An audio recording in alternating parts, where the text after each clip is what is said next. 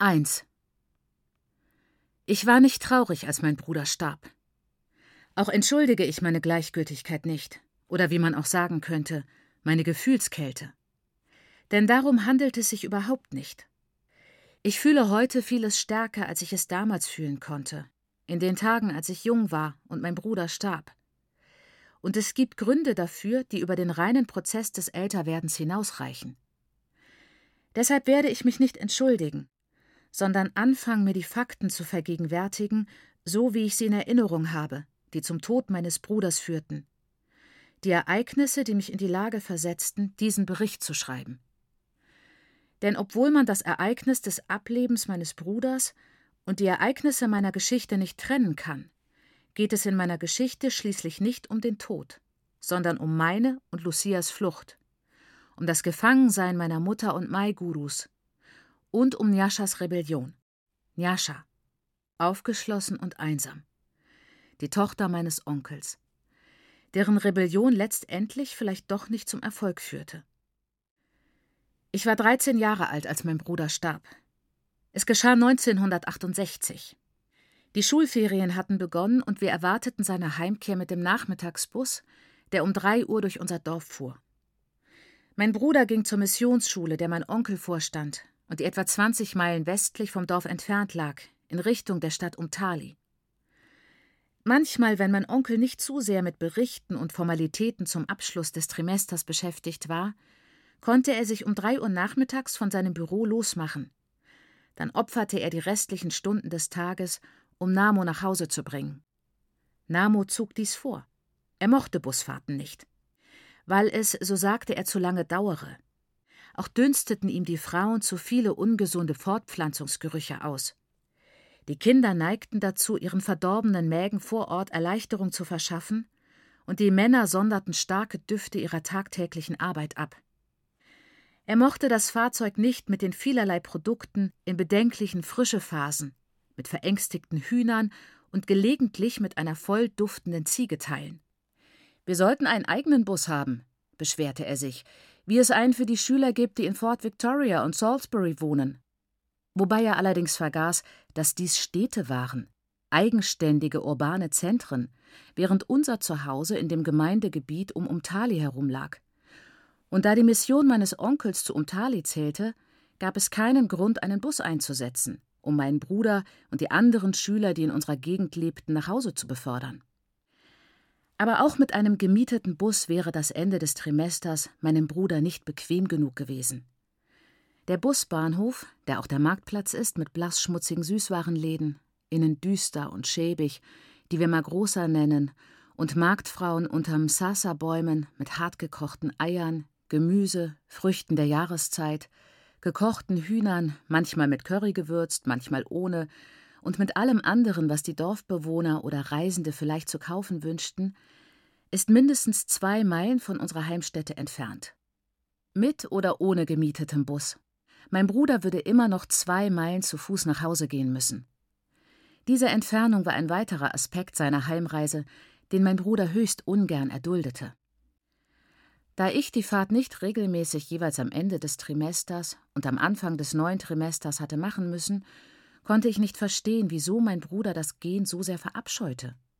Besonders nachdem er so lange ohne frische Luft in einem Bus eingeengt war. Die Busfahrt zur Missionsschule dauerte fast eine Stunde. Neben der Erleichterung, sich die Beine nach einer so langen Fahrt vertreten zu können, war auch die Entfernung nach Hause nicht allzu groß, wenn man nicht in Eile irgendwohin unterwegs war. Der Weg schlängelte sich durch die Felder hinunter, wo es stets einige Menschen gab, bei denen man zehn Minuten des Tages verbringen konnte, mit Erkundigungen nach ihrer Gesundheit und der Gesundheit ihrer Familie, bewundernden Blicken auf den im Überfluss blühenden breitblättrigen Mais, wenn er gut war, mit Voraussagen, wie viele Säcke das Feld einbringen würde, oder Überlegungen, ob die Pflanzen zu früh oder zu spät ihre Seidenquasten zeigten. Und obwohl die Wegstrecke zwischen den Feldern und dem Bahnhof der Sonne ausgesetzt und zwischen September und April, außer wenn es regnete, hart und versenkt war, der grelle Sand tat in den Augen weh, gab es immer Schatten neben den Feldern, wo Baumgruppen absichtlich stehen gelassen wurden, die uns Schutz boten, wenn wir unsere Mahlzeiten aßen, oder uns zwischen den beackerten Feldstreifen ausruhten. Nach den Feldern wurde die Straße schattiger, umsäumt von Sträuchern und Bäumen. Akazien, Lantana, Msasa und Mopani in Gruppen auf beiden Seiten. Wenn man Zeit hatte, konnte man von der Straße hinab in dichteren Wald hineingehen, um nach Matamba und Matunduru zu suchen.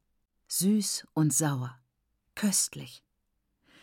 Nach diesem bewaldeten Abschnitt führte die Straße in eine seichte Schlucht hinab, in ein Flusstal, das Bett sinnvollerweise voller glatter, flacher Steine, die ein aufregendes Material für alle Arten unserer Kinderspiele hergaben.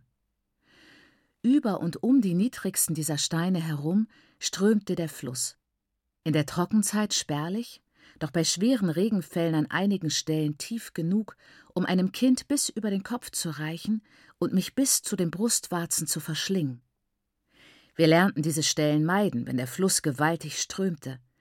Aber in den meisten Jahreszeiten glitt er ruhig dahin, was das Baden fast überall am Ufer erlaubte. Als Kinder waren wir nicht eingeschränkt. Wir konnten spielen, wo wir wollten. Die Frauen aber hatten ihren eigenen Platz zum Baden, wie auch die Männer. Dort, wo die Frauen badeten, war der Fluss seicht, reichte mir selten über die Knie, und die Felsen waren niedriger und flacher als anderswo und bedeckten den Großteil des Flussbetts. Die Frauen mochten ihren Platz, weil er zum Wäschewaschen gut geeignet war. Wir aber freuten uns nicht darauf, so erwachsen zu werden, dass wir mit den Frauen dort waschen müssten und nicht länger in den tieferen, kühleren, interessanteren Teichen schwimmen konnten. Der Fluss, die Bäume, die Früchte und die Felder. So war es am Anfang. So ist meine früheste Erinnerung. Aber es blieb nicht so. Als ich noch ziemlich klein war, baute die Regierung die Gebäude der Bezirksverwaltung knapp eine Meile entfernt von den Stellen, wo wir uns wuschen. So mussten die Bewohner der ungefähr Dutzend Heimstätten, die unser Dorf bildeten, den Yamarira, wie unser Fluss genannt wird, überqueren, wenn sie in den Gebäuden etwas zu erledigen hatten. Es dauerte nicht lange, bis die Geschäftstüchtigen unter uns bemerkten, dass sich ständig mehr Leute um die Verwaltungsgebäude herum versammelten als irgendwo sonst im Dorf. Außer sonntags in der Kirche und an anderen Tagen an den Plätzen, wo Bier getrunken wurde. Und dort ihre kleinen Gemischtwarenläden errichteten, in denen verkauft wurde, was wir brauchten: Brot, Tee, Zucker, Marmelade, Speiseöl, Streichhölzer, Kerzen, Paraffin und Seife. Ich weiß nicht mehr genau, ob der Platz vor oder nach dem Bau der Gemischtwarenläden zur Bushaltestelle wurde. Aber bald hielten auch Busse dort. Untätig fingen die weniger arbeitsamen Jugendlichen unseres Dorfes an, um die Gemischtwarenläden herumzustreuen kauften einander, wenn sie es sich leisten konnten, was selten genug war, Fanta oder Coca-Cola und billiges Parfüm, das nach Vanilleessenz roch. Ein unternehmerischer Ladenbesitzer machte sich dies zunutze und stattete sein Geschäft mit einem Grammophon aus, damit die Jugendlichen sich mit Musik und Tanz unterhalten konnten. Sie spielten die neue Rumba, die, wie populäre Musik es oft tut, mit unsystematischen Figuren auf die Zustände der Zeit hinwies. Kriegst Prügel, wenn du weiter nach Geld fragst. Vater, bin ohne Arbeit, gib mir Geld für Rora. Mein Geliebter, warum hast du eine zweite Frau genommen? Die Hüften wurden geschwungen, die Füße stampften zum Rhythmus dieser sozialen Fakten. Es gab Solidarität. Die Behörden wurden unruhig. Unsere fleißige Gemeinde wurde für ihre Mühen mit dem Bau einer Bierhalle belohnt dunkelblau wie die Verwaltungsgebäude, wo einheimisches Bier und sauberes Bier die Woche hindurch billig verkauft wurde. So wurden unsere Waschplätze zu Durchgangsorten für Leute, die aus allen möglichen Gründen zu Magrosa gingen. Zur Wahrung der Anständigkeit wurden die Badestellen weiter flussaufwärts angelegt. Trotzdem pflegte ich, wenn ich mich kühn fühlte, das war bevor meine Brüste zu groß wurden, oben am Uferhang die Ohren zu spitzen, und wenn ich sicher war, dass niemand kam, zum Fluss hinunter zu laufen, mein Kleid abzustreifen, mehr hatte ich meist nicht an, und glücklich an den alten tiefen Plätzen zu schwimmen, solange ich wollte. Und diesen Spaziergang verabscheute mein Bruder. Wahrhaftig. Ich könnte endlos weiter die Reize dieses Spaziergangs schildern. Darum verstand ich auch nicht, wieso er ihm so widerstrebte. Doch er widerstrebte ihm. Und meistens konnte er ihn umgehen, indem er unter irgendeinem Vorwand nach Schulende in der Mission blieb, bis mein Onkel, der Bruder meines Vaters und der älteste Sohn der Familie, beschloss, uns einen Besuch abzustatten. Mein Onkel besuchte uns häufig. Es war die Idee meines Onkels gewesen, Namo auf die Missionsschule zu schicken. Wenn man ihm eine Chance gäbe, würde Namo, so meinte mein Onkel, sich in der Schule auszeichnen. Wenigstens genügend für einen anständigen Beruf. Mit dem so verdienten Geld, sagte mein Onkel, würde Namo unseren Teil der Familie aus dem Elend befreien, in dem wir lebten. Die Geste meines Onkels war also ozeanisch. Und mein Vater, der eine Vorliebe für Übertreibungen hatte, musste kaum überredet werden, den Sinn dieses Plans einzusehen. Auf die sanfteste Weise und nur höflich zögernd wies er meinen Onkel darauf hin, dass Namos Weggang für alle anderen zu Hause mehr Arbeit bedeuten würde, und gab meinem Bruder seine Erlaubnis. Das geschah, als mein Bruder in der dritten Klasse war, im Jahre 1965, dem Jahr der Rückkehr meines Onkels aus England. Zu jener Zeit, Ende 1965, hatte mein Bruder sich schon ausgezeichnet, indem er in den ersten beiden Jahren Grundschule Klassenbester wurde und danach stets unter den fünf Besten zu finden war. Mein Onkel war darüber begeistert und wollte diese Tendenz unterstützen. Mit deinem Kopf, pflegte mein Vater Namo während der frühen Schulzeit, den prägenden Jahren zur Ermutigung zu sagen, wäre ich inzwischen Lehrer oder sogar Arzt. Ja, vielleicht sogar Arzt. Glaubst du, wir würden so leben wie jetzt? Nein. In einem Ziegelhaus mit Warm- und Kaltwasser und Licht wie bei Mokoma. Es wäre gut gewesen, hätte ich nur den Kopf dazu gehabt. Namo, ganz der gehorsame Sohn, bestätigte meinem Vater dann, dass es wirklich gut gewesen wäre und beruhigte ihn, dass die Intelligenz, mit der er selbst gesegnet war, nicht missbraucht werden würde. Ich war anders. Ich wollte die Wahrheit herausfinden. Meinte mein Vater, dass Baba Mukuru sich in der Schule als gescheit erwiesen hatte? Das fragte ich ihn eines Tages, als ich ein solches Gespräch mit anhörte. Das nicht gerade, antwortete mein Vater. Ich würde nicht sagen, dass Mokoma gescheit war. Nein, nicht wirklich gescheit. Aber er las. Ja, Mokoma las. Was immer er anrührte, brachte er voran. So war er, ja. Mokoma las immer. Schloss er mit aufgerissenem Mund und krauser Stirn, voll des Respekts vor der Beharrlichkeit meines Onkels. Und als er dann erkannte, dass er in seine eigene Falle gegangen war, fühlte er sich bemüßigt, sich zu rechtfertigen. Aber Mokoma hatte Glück. Er bekam eine Chance. Er ging von früh an zur Missionsschule. Die Missionare kümmerten sich so sehr um ihn, dass er mit den Büchern, nun weißt du, ha, ganz natürlich umgehen lernte. Ob Baba Mukuru nun gescheit oder fleißig war oder einfach nur Glück gehabt hatte. Namo gelang es meist, seinen Onkel zu beschwatzen, ihn nach Hause zu fahren. Wie Namo das schaffte, ist mir ein Rätsel, denn Baba Mukuru war nie jemand, der sich leicht beschwatzen ließ. Trotzdem schaffte es Namo meistens. Aber diesmal, an dem Trimesterende, von dem ich erzähle, als Namo gerade die sechste Klasse absolviert und deshalb vorzeitig frei hatte, war Baba Mukuru zu einer Besprechung in der Stadt. Namo war gezwungen, den Bus zu nehmen. Eigentlich glaube ich, dass Baba Mukuru beschlossen hatte, es tue Namo gut, einmal den Bus zu nehmen. Ich glaube, mein Onkel fing an, sich Sorgen zu machen über die Entwicklung meines Bruders. Jedenfalls machten sich alle zu Hause, die alt genug dazu waren, um die Entwicklung meines Bruders sorgen. Außer meinem Vater. Bald nachdem er auf die Missionsschule gekommen war, hörte mein Bruder auf, in den kurzen Ferien nach Hause zu kommen. Obwohl er uns hin und wieder mit meinem Onkel besuchte, kam er nur einmal im Jahr am Ende des Schuljahres und zu Anfang der Maiszeit für längere Zeit nach Hause. Während der Ferien im August und April weigerte sich Namo nach Hause zu kommen. Er gab vor, er müsse unaufhörlich lesen, um die Prüfungen am Jahresende erfolgreich zu bestehen. Das war eine gute Entschuldigung, mit der er sich vor der unangenehmen Aufgabe drücken konnte, den Mais zu ernten und zu stapeln, sowie die Blätter von den Kolben zu ziehen. Am Ende eines Erntetages juckte es uns überall grässlich, und wir rannten stets von den Feldern sofort zum Fluss, um den juckenden Staub abzuwaschen. Es war nicht erstaunlich, dass Namo das Ernten nicht mochte. Keiner von uns empfand diese Pflicht als angenehm. Sie war einfach etwas, das getan werden musste. September und Oktober waren anders. Zu dieser Zeit wurde das Land für die neuen Pflanzungen vorbereitet. Lange bearbeiteten die Leute den Boden mit Hacken, was harte Arbeit bedeutete, aber nicht unangenehm und nicht ohne Freuden war. Kurz bevor Baba Mukuru 1960 nach England ging, kaufte er meinem Vater dann einen Ochsenpflug, so dass die Arbeit sich zu der Zeit, als ich alt genug war, um mitzuhelfen, auf das Pflanzen des Maises beschränkte.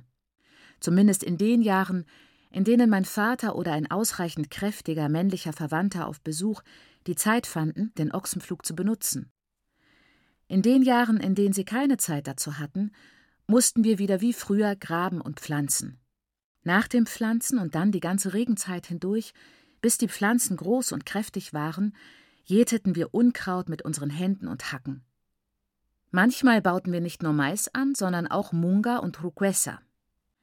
Zu Anfang des Ackerjahres waren wir sehr beschäftigt. Mein Onkel bestand darauf, dass Namo hierfür nach Hause fuhr, denn es gab keine Prüfungen, die ein Wegbleiben gerechtfertigt hätten.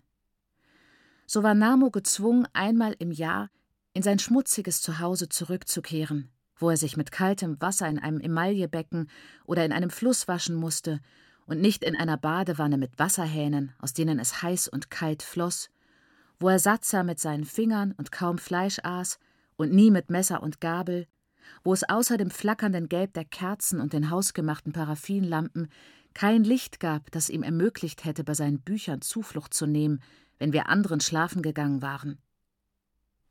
Diese Armut fing an, ihn zu beleidigen, oder zumindest ihm peinlich zu sein, wie es ihm, ehe er zur Missionsschule ging, nicht ergangen war.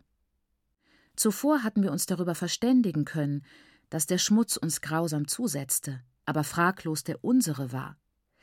Also war die Last, ihn zu vertreiben, auch unsere. Aber dann änderte etwas, das er in der Mission gesehen hatte, seine Ansichten, so dass er nunmehr glaubte, unsere Heimstätte hätte keinen Anspruch mehr auf ihn. Wenn er nun in den Ferien nach Hause kam, war es, als sei er nicht da. Er war nicht sehr umgänglich. Bei der Feldarbeit mitzuhelfen, beim Versorgen des Viehs oder beim Feuerholz holen, Aufgaben, die er vor seiner Missionszeit bereitwillig erfüllt hatte, wurde für ihn jetzt zum schlechten Witz. Als die Regenfälle am Ende seines ersten Jahres in der Mission vorzeitig kamen, wies er uns darauf hin, dass der Großteil der Arbeit schon getan war und wir sehr gut zurechtgekommen waren. Wenn die Regenfälle sich verspäteten, wie am Ende des zweiten Jahres, erinnerte er uns daran, dass wir es im Jahr zuvor ohne ihn auch geschafft hatten. Nur wenn Baba Mukuru seinen Besuch ankündigen ließ, machte er sich die Mühe mitzuhelfen. An solchen Tagen stand er mit allen anderen bei Sonnenaufgang auf, arbeitete so hart, dass die Erde sich in die Haut seiner Hände eingrub und der Schweiß ihm über den bloßen Rücken rann, was ihm Geruch und Aussehen eines mustergültigen Arbeiters verlieh. Seine Strategie war perfekt. Er kehrte nie ins Haus zurück, egal wie hart und ermüdend die vorhandenen Aufgaben waren, bevor nicht Baba Mukuru bei dem verlassenen Haus angekommen zu den Feldern hinausfuhr. Manchmal trug Baba Mukuru kurze Hosen, wenn er uns besuchte. Falls wir alle auf den Feldern waren, nahm er eine Hacke zur Hand und arbeitete eine Zeit lang mit, bevor er mit meinem Vater und Namo zur Heimstätte zurückfuhr.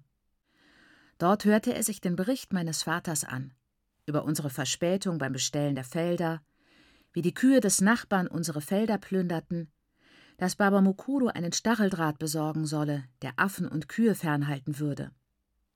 Wenn Baba Mukuru keine kurzen Hosen trug, kehrten sie sofort zum Haus zurück. Meine Mutter band sich dann mit zusammengekniffenen Lippen die kleine Rambanei enger an den Rücken und arbeitete schweigend weiter. Die wilden Schwünge ihrer Arme, wenn sie ein Maisstängel griff und abschälte, hielt Netzai und mich vom leisesten rebellischen Murmeln ab. Wir stellten uns vor, wie dieser wilde Arm meiner Mutter zischend eine Rute über unsere Beine ziehen würde, und das machte uns sehr vorsichtig. Netzai legte meiner Ansicht nach übertrieben los, wenn meine Mutter schweigend wütend wurde. Sie hätte ein unanständig großes Stück Feld abgeerntet, eine peinliche Anzahl Kolben gesammelt, wenn ich mich nicht geschämt hätte, mich von meiner kleinen Schwester bei der Arbeit übertreffen zu lassen und so das Gesicht zu verlieren. Wir folgten den Spuren des Autos meines Onkels, wenn die Sonne sich zu neigen begann, und trieben die Kühe zurück in ihren Kral, denn es gab für diese Aufgabe außer Namo keinen anderen jungen Mann in unserer Familie. Wir beeilten uns sehr, um nicht zu spät zur Vorbereitung des Abendessens zu kommen. Ich selbst sah Baba Mukuru ungern in kurzen Hosen, denn in seiner Missionskleidung war er eine würdevolle Erscheinung, und so wollte ich ihn sehen. An den Tagen, an denen Baba Mukuru zu Besuch kam, töteten wir einen Hahn. Oder vielmehr, wir töteten einen Hahn, wenn wir einen entbehren konnten, sonst nur eine Henne. Wir töteten auch ein Huhn, wenn Namo nach Hause kam, ob mit Baba Mukuru oder allein. Netzai und ich trieben den Vogel in eine Ecke und fingen ihn schließlich, nachdem wir lange vergeblich nach Luft und Federn geschnappt hatten bei der Jagd. Unterstützt von den Freudenschreien der kleinen Rambanei, die oft in Heulen endeten, wenn ihr der Vogel auf der Flucht vor uns ins Gesicht flog. An jenem bestimmten Novembernachmittag, an dem wir Namo zu Hause erwarteten, beschloss meine Mutter, ihr Gemüse zu bewässern. Raps, Kovo, Tomaten, Derere und Zwiebeln, welches sie auf einem Stück Land anbaute, das meiner Großmutter gehört hatte. In der Nähe der Hütte, aber doch eine Viertelstunde zu Fuß entfernt. Meine Mutter und ich gingen gemeinsam von den Feldern und trieben die Rinder vor uns her, bis wir den Gemüsegarten erreichten, wo wir uns trennten.